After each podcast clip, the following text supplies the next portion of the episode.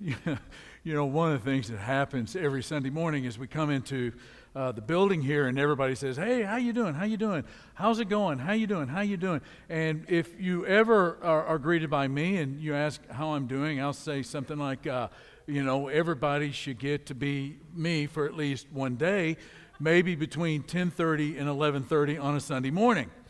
And, you know, it's kind of meant as a joke, and everybody is, you know, I, no, I don't want to stand up in front of everybody. But, you know, there really is a, a blessing. And I was just thinking about it as, as, as Curtis was leading us and Ben was leading us just now. There is a blessing that it, it, I could never describe it. It is only caught, it can't be taught.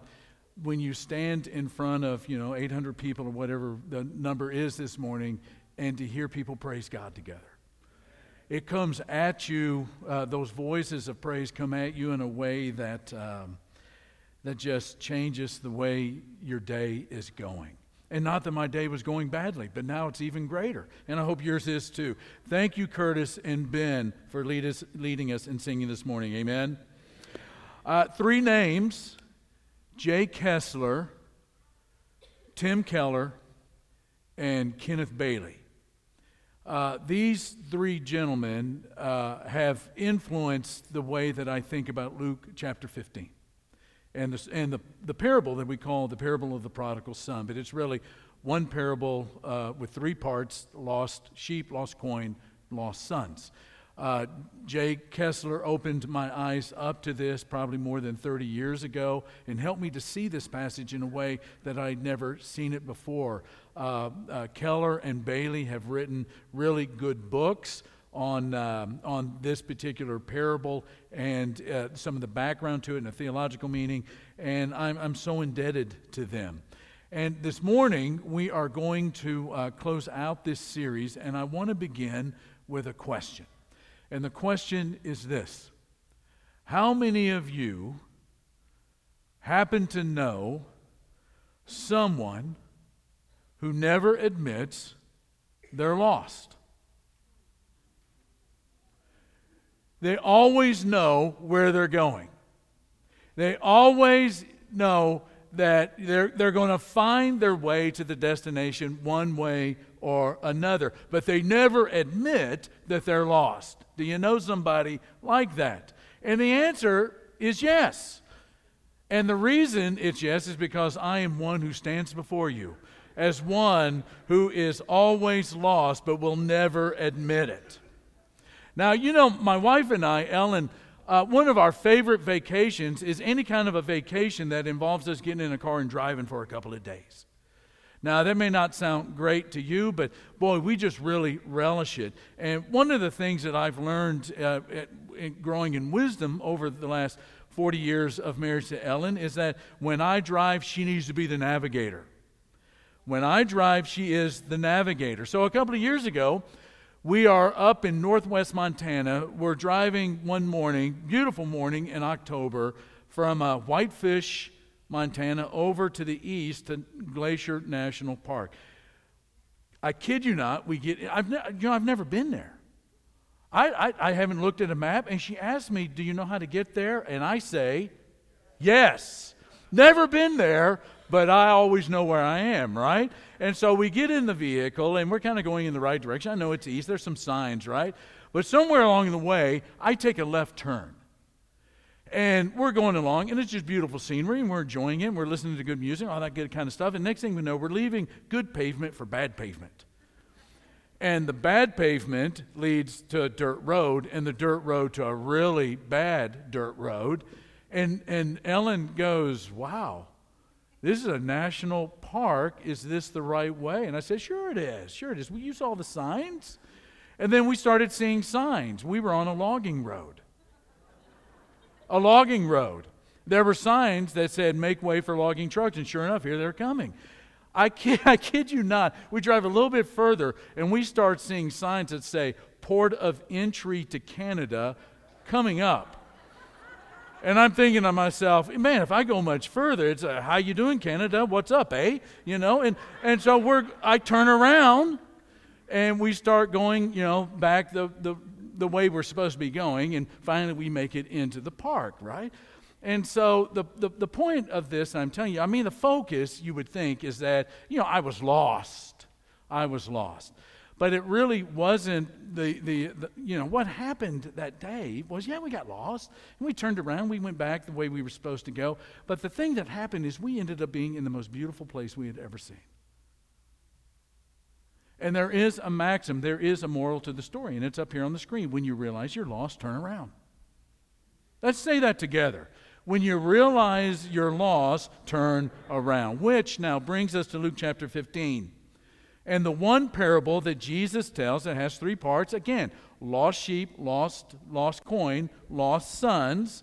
And remember that Jesus is telling this parable in response to some muttering that he hears.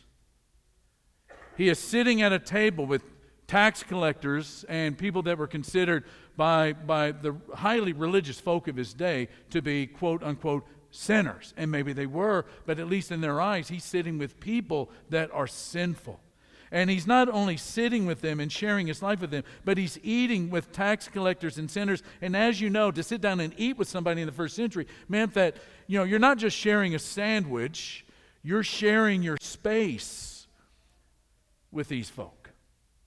That you're sharing your life with these. And the way that they see it is Jesus is sharing his life, sharing his space. He's, he's, he's sharing with undesirables and unacceptables. And the Pharisees and the teachers of the law are wondering in their mind how is this guy that we think is the Messiah? This guy, by all reports, by, by everything that we've observed in his life, is a righteous man, how is it that this Jesus is hanging out with the immoral, the unclean, and the unlovable? And so what do they do? They begin muttering about it. And Jesus hears it. And what he hears them muttering is the us should never mix with the them. The us should never mix with the them the Pharisees and the teachers of the law, now this is why they kind of get in trouble here. The Pharisees and, and, and the teachers of the law think that there's only one category, one category to, um, in which to be lost. And category one lostness is this it's lostness through unrighteousness. It's being lost because you're not doing the right thing, you're not making the right decisions, you're not living the right kind of life. Now, that is the most obvious one, right? And Jesus has, is, is telling the story in such a way that he begins with the category one lostness through unrighteousness. There's a younger son. And he treats the father, a great insult, treats the father as if he is dead in order to get the father's stuff. He's got his eyes on the stuff, not the father. And he would rather have the stuff than have the father.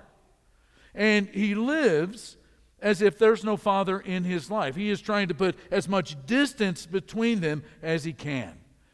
And for whatever reason, the father says, okay, this is what we're going to do. And he, he liquidates the stuff, gives it to the son. The son is out the door with all his pride, with all of his independence, with cash in his pockets.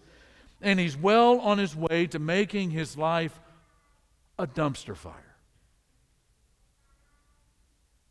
But you know how the story goes. In verse 17, he came to his senses.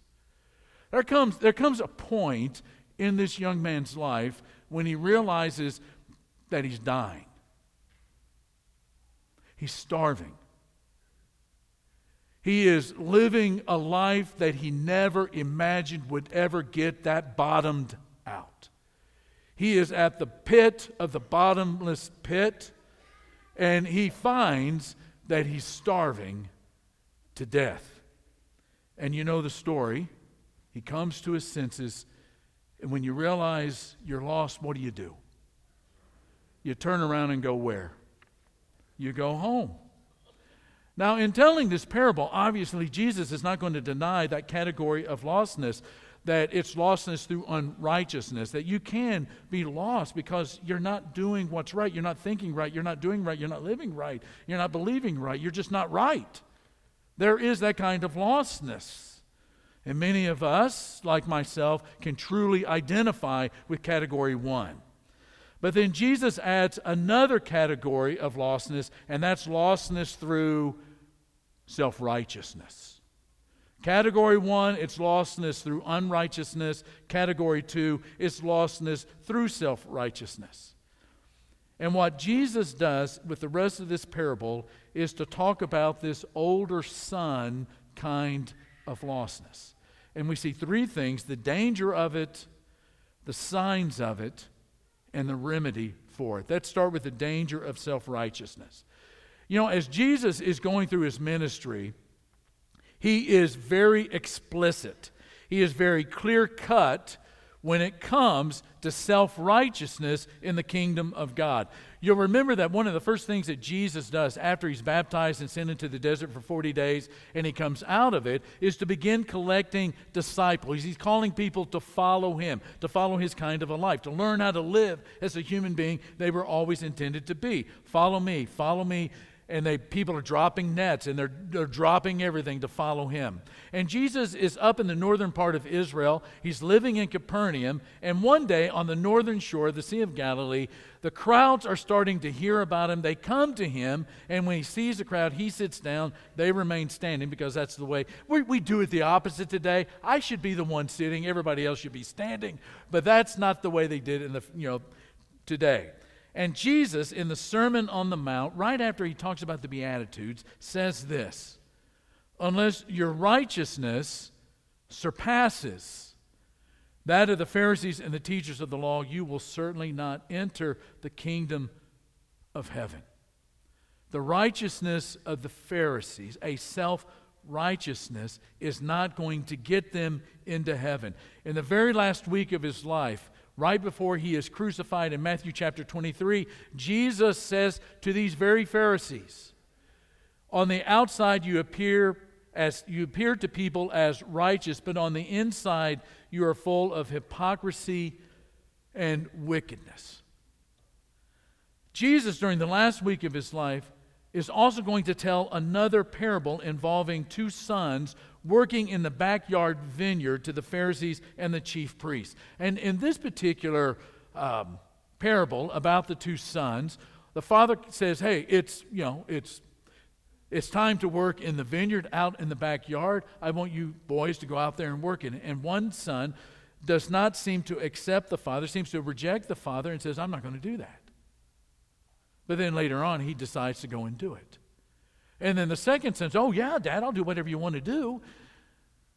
And then he doesn't go. And Jesus asks, Which one did the Father's bidding? Matthew chapter 21, verse 31, Jesus says, I tell you the truth. And again, he's talking to the, to the self righteous. He says, The tax collectors and the prostitutes are entering the kingdom of God ahead of you. And Jesus is in, in Luke's gospel, he tells a parable in Luke chapter 18 about a tax collector and a Pharisee. The Pharisees and the tax collector, tax collector and the Pharisee, and to some who were confident of their own righteousness, their self righteousness, and they looked down on everyone else. Jesus told this parable. Two men went up to the temple to pray, one a Pharisee and the other a tax collector. And in the end of the parable, he says, It is the tax collector that went away justified. The, the reason self righteousness is such a problem is that it does not recognize the, the grace that gets us into the kingdom of God. Self righteousness says, I'm good enough to earn what God says I need grace to receive. And that's a problem. Self righteousness says, I'm good enough. I've, I, I can earn God's grace. But God says the grace that, that I need, it, it really is a gift. I mean, it, that's what the word grace means. And what I need through that grace is something only to be received. Now, the danger is that it's hard to see this in oneself, this self righteousness.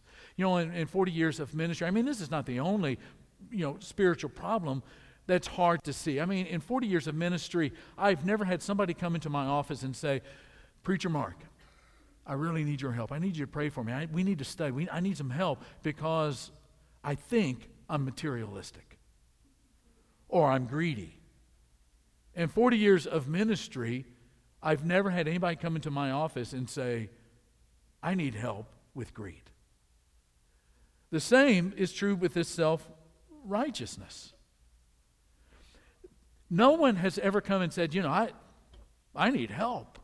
I have so much pride and so much self righteousness in me. I'm, you know, I'm, I'm fearful. The danger is that it's so hard to see it in oneself. Category one kind of lostness is pretty easy to see. It's a hangover, it's an addiction, it's an STD, it's rehab, it's recovery programs. Category two is more difficult to see. It can look like being in church. It can look like being involved in ministry. It can look like saying prayers and reading the Bible and teaching classes. And therein lies the danger.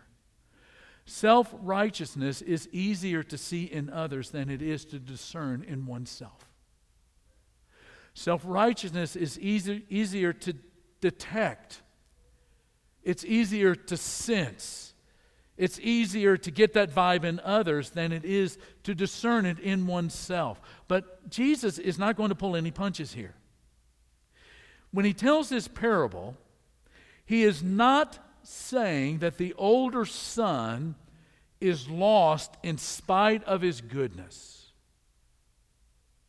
He is not saying that the older son is lost in spite of his goodness, but because of it. If someone believes in their heart that God has to take them into heaven because they go to church, because they give financially, because they pray, because they read their Bible, then they have made Jesus their model and example, but they have not made him their Savior. Paul writes in Ephesians chapter 2 it is by grace that you have been saved. It's through faith. And this is not from yourselves. It is the what, church? Gift of God, not by works. So that no one can boast. But the Pharisees and the, the, the teachers of the law have not quite got this. And they're really, really upset because, listen, let's, let's give the Pharisees and the teachers of law the benefit of the doubt. I mean, they really care about God, they really care about the kingdom of God. But they're muttering because they see Jesus talking about the kingdom of God that they see is something exclusive to them because of their behavior. And Jesus says in the parable that there are actually some signs of self righteousness that you know, there, Jesus reveals really what a self righteous heart looks like when he gets to the older brother. And he says, You can see it because there's anger rather than rejoicing. There's anger rather than rejoicing. The, the first two parts of this parable, the lost sheep and the lost coin, end with great rejoicing, right? Uh, there's 99 sheep that are where they're supposed to be. but There's one that's not. Shepherd goes out finds and brings home. Everybody celebrates. Everybody rejoices. Same with the coin. There's maybe 10 coins and maybe a bracelet or you know a collection of coins that was a part of this woman's you know dowry or treasure. One's missing. She leaves the other nine in a safe place. She goes and finds one. And when she finds it, you know, she calls all the ladies in the coffee class together and they, they had this great celebration, right? In fact, Jesus says, when what is lost is found, angels in heaven are rejoicing over it. But when the younger son comes home in this parable, verse 28, the older brother became what? The older brother became angry. And he refuses to go in. So, as a great insult to the father, not going in, the father goes out to him and pleaded with him. You know, if someone believes in their heart that their goodness, their high moral standard, you know, their untarnished reputation obligates God to give them a certain kind of life, then that person's going to get angry when things do not go their way. Self righteous thinking gives that person the right to say to God, I don't like the way you run the universe, and I have earned the right to say so.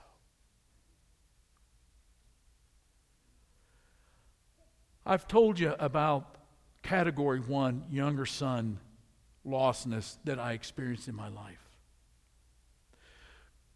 Many, many years ago, I remember being on a plane and I was facing um, a crisis and I remember sitting on that plane going, and I said this, your preacher said this to God. After all I've done for you, this is what I get. Self righteous thinking gives you the right to say to God, I don't like the way you run the universe, and I've earned the right to say so. It's anger rather than rejoicing. And it's a grind, number two, rather than grace. It's a grind rather than grace. In verse 29, the very next verse, but he answered his father, Look, look, all these years I've been, all these years I've been slaving for you and never disobeyed your orders, yet you never gave me even a young goat so that I could celebrate with my friends. You know, the younger brother says when he comes back, You know, Father, make me like a hired hand. And the father makes him a son. The father makes him a son. The older brother says, I am a son, but he lives like a hired hand. Where's my goat? You know, uh, one of the truly great personal accomplishments in life, uh, from, from kind of an academic standpoint, was to learn to speak Brazilian Portuguese fluently. You know, um, it, it, is it was such a struggle at first, uh, you know, I couldn't say any. You know, when you're learning a new language, and those of you who English is your second language, you know, I we identify with each other. I mean, you know, when you are learning another language and it's not your heartfelt language, it's not your birth language. I mean, when you make mistakes, they're really doozies. And that was me. That you know, the first several months. I mean, it was it was a real struggle. It was a grind. I mean, we were studying all the time. In fact, uh, I mean, we, the, the Brazilian folk were, are some of the most beautiful people in the entire world. They are so warm, they're so sacrificial, they're so generous, they're so much fun. But we didn't speak their language at a conversation. We, we weren't even at a, you know, an ABC kind of level with them. And we had a phone, and, you know, somebody would call the house, and Ellen and I would look at each other and go, uh, I think I answered the phone last time. You need to answer the phone this time. And she'd go, No, I answered the phone. You forgot. And I go, Okay, rock, paper, scissors. And, you know, that. And, and we'd answer the phone, and, and it, it, it was just, but, you know, but after months of immersion, I remember sitting in a, a little sidewalk coffee place there on the side of one of the main thoroughfares, the capital city, and it was there drinking a, just a little espresso that I began to realize that I kind of began to understand what was being said on that television. I was beginning to understand what was being said in these conversations around me. And then one night, I dreamed in Portuguese. And then in my ninth month, I preached a sermon in Portuguese. And then I got to a place where I could tell a funny joke and make Brazilians laugh. And then I could talk about Jesus in a conversation. I remember sitting uh, across the, my desk with a Brazilian that looked just like Mike Tyson. For the longest time, I didn't even know what his name was. We just called him Mikey because he looked like Mike Tyson. And he wanted to be baptized. And I'm sitting across the table, and I'm just, I'm just, in this is all in Portuguese, and I'm just telling him about the Holy Spirit. And this is what the Spirit does, and this is what God does. And it's a gift. And I'm just, you know, you know how I get. I'm just going, going, going. And all of a sudden I look up, and Mike's just got tears coming down his face. And he said, É tão bonito, é tão bonito. It's so beautiful, it's so beautiful. And then I began to be moved in my heart by, by uh, Brazilian singers, musicians. My favorite is this young woman by the name of Marisa Monte. I, I, to this day, I listen to her music. It's all in Portuguese, and it's so beautiful to me. And there are times when I'm listening to it, And the, the tears begin to well up. It's so beautiful, and I'm reminded of that life. And you know what? Here's the thing. At some point, Portuguese stopped being a grind and it became a grace. Do you get that? Portuguese stopped being a grind and it became a grace. Now, I've lost a ton of fluency since then, but it is still such a gift. We just spent two months considering the Lord's Prayer, the Our Father who art in heaven.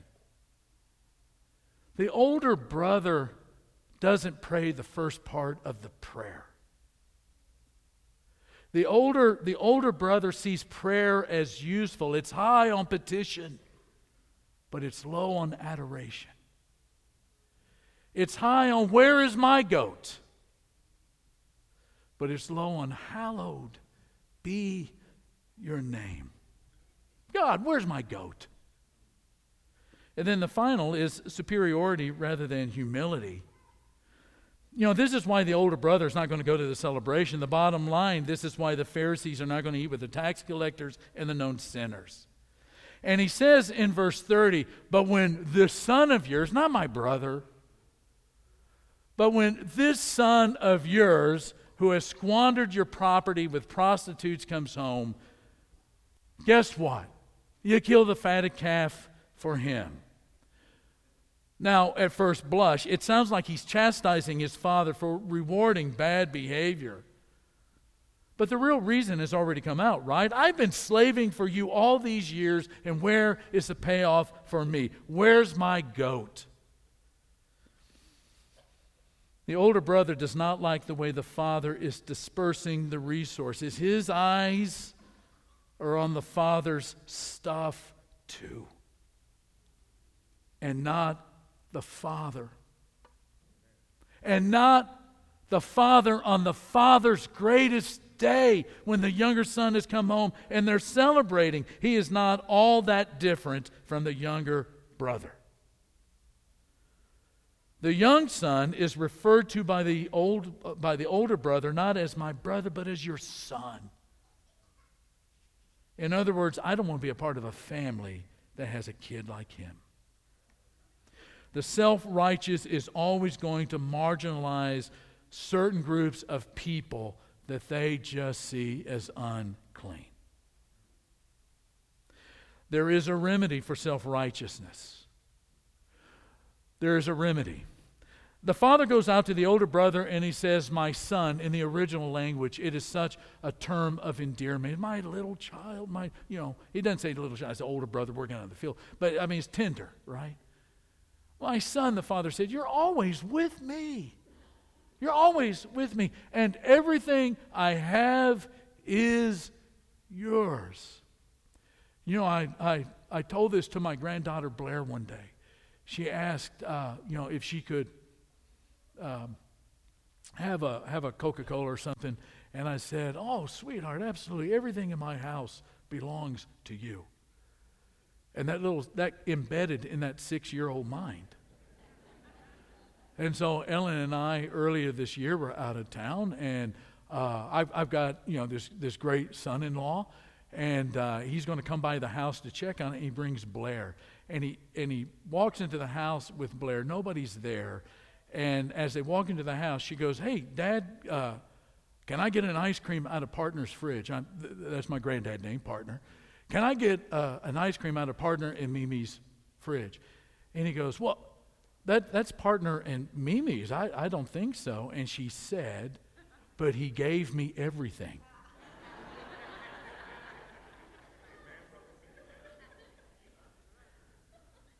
And that thrills me to no end.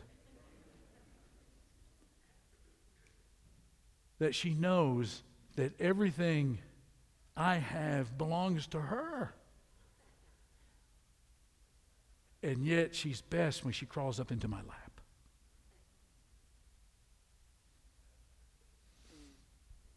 Everything I have is yours.